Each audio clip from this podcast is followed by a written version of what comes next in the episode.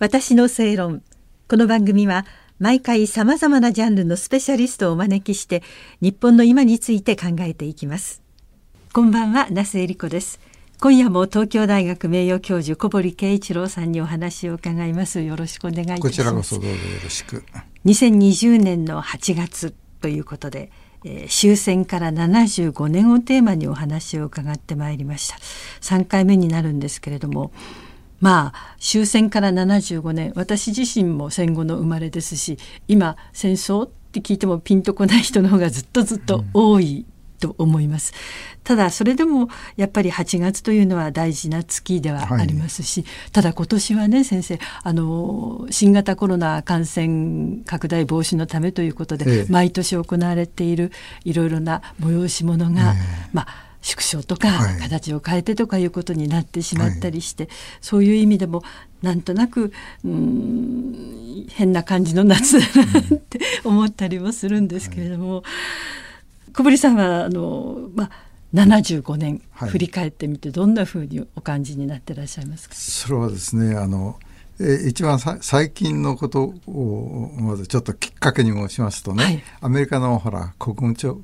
長官が大変今評判になってる演説をしておりますでしょう,、うんうんうん、日本あのアメリカと中国とは決して相入れないことがはっきり分かった、ね。はい、でそれに対してね私はね今頃気がついたのかってそう言いたいんですよ。今頃、ね、はい、でそれはねどっから来るかって言いますとねあの東京裁判却下未提出弁護側資料ですね。あれを編纂していた時にね、うん、これだけは何とかして世に出したいなと思っていたのが朝鮮戦争の直後にマッカーサーが、まあ、解任されてアメリカに帰りましてね、うん、アメリカの上院の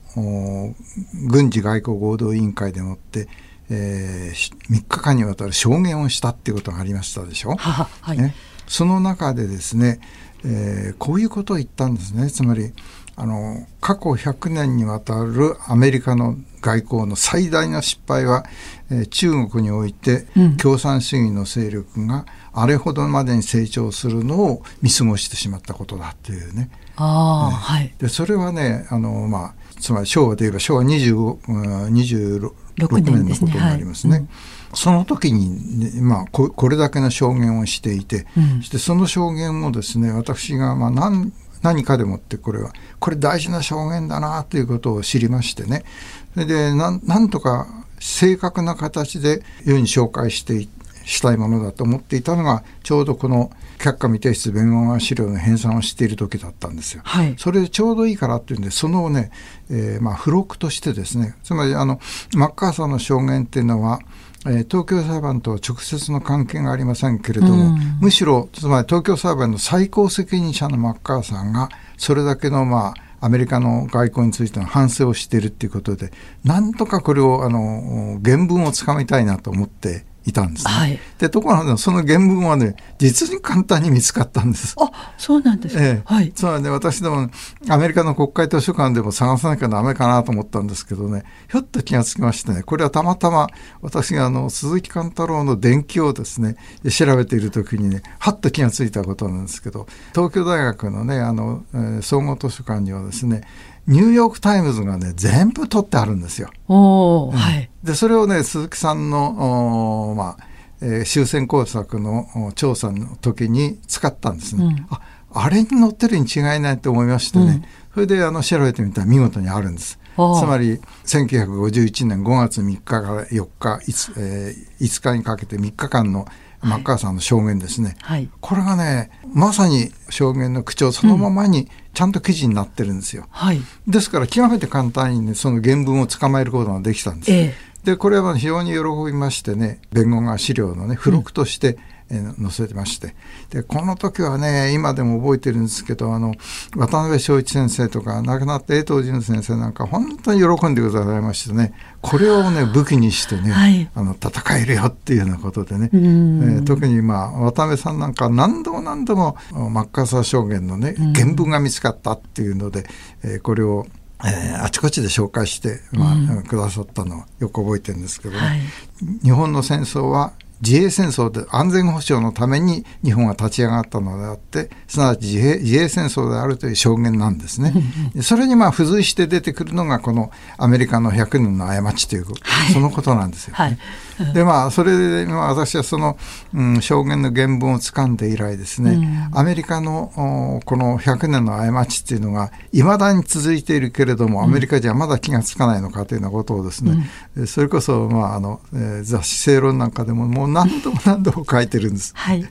でところがねようやくやっと気が付いたかという感じがしましたのがそのポンペオ国務長官のね、はい、まあキシンジャー以来のことでそうするとまあ約50年の過ちって言ってるんですけど、うん、ちょっと遡って考えてごらんなさいよと。それより25年前、はい、合計75年前にマッカーサーは100年の過ちと言ってるじゃありませんかという。それを私言いたいんですよね。はい、えー、ですからそそういうあの考えが非常にありますですね。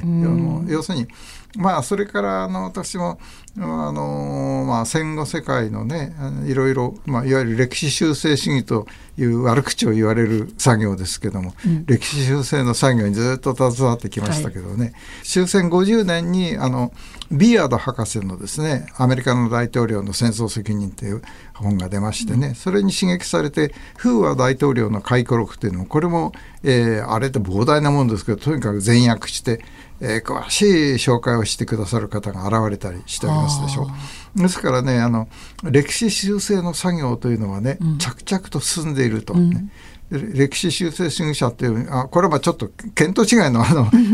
悪口なんですけどね、まあ、そうい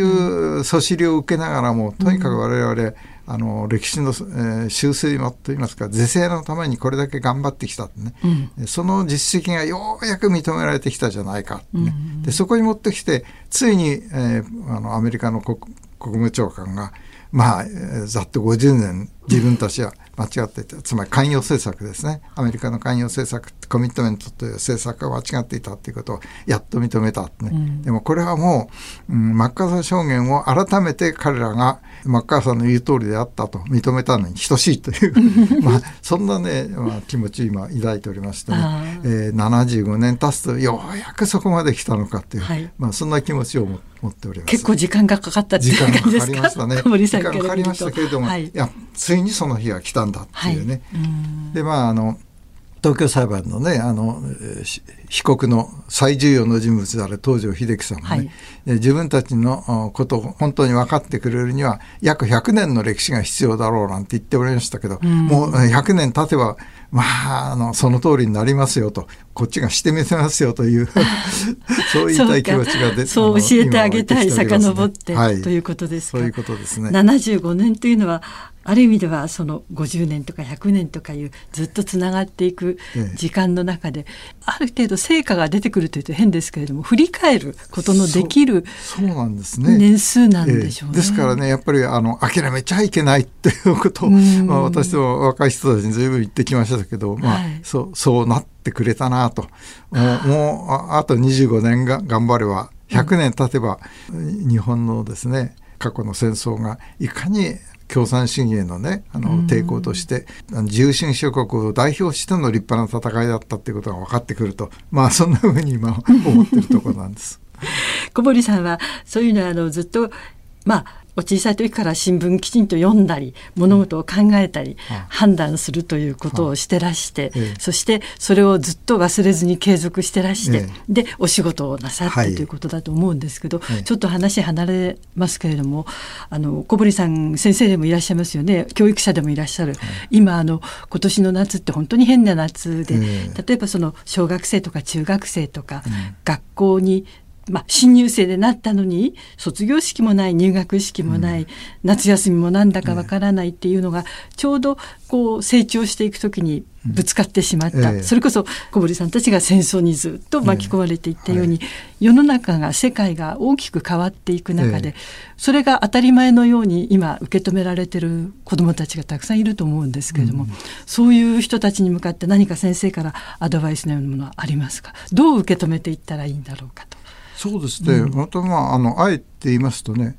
入学式も卒業式もなかった、うん、大したことじゃなかったんだよっていうね。そう、はいはい、あのそのうちに考えてくれるだろうと思います。うん、そう受け取りなさいと。そう言いたい受け止め方というのも大事ですし、えー、それで自分自身の生き方というのが決まってくる、はい、ということですもんね。えー、うんなんだかあの知らないこと分かっているつもりでいたことがいろいろあの小堀さんのお話でなるほどなって思わせていただいて、はい、はい、とてもあのためになる時間を過ごさせていただきましてありがとうございました。東京大学名誉教授小堀圭一郎先生に3回にわたってお話を伺いました。私の正論お相手は那須恵理子でした。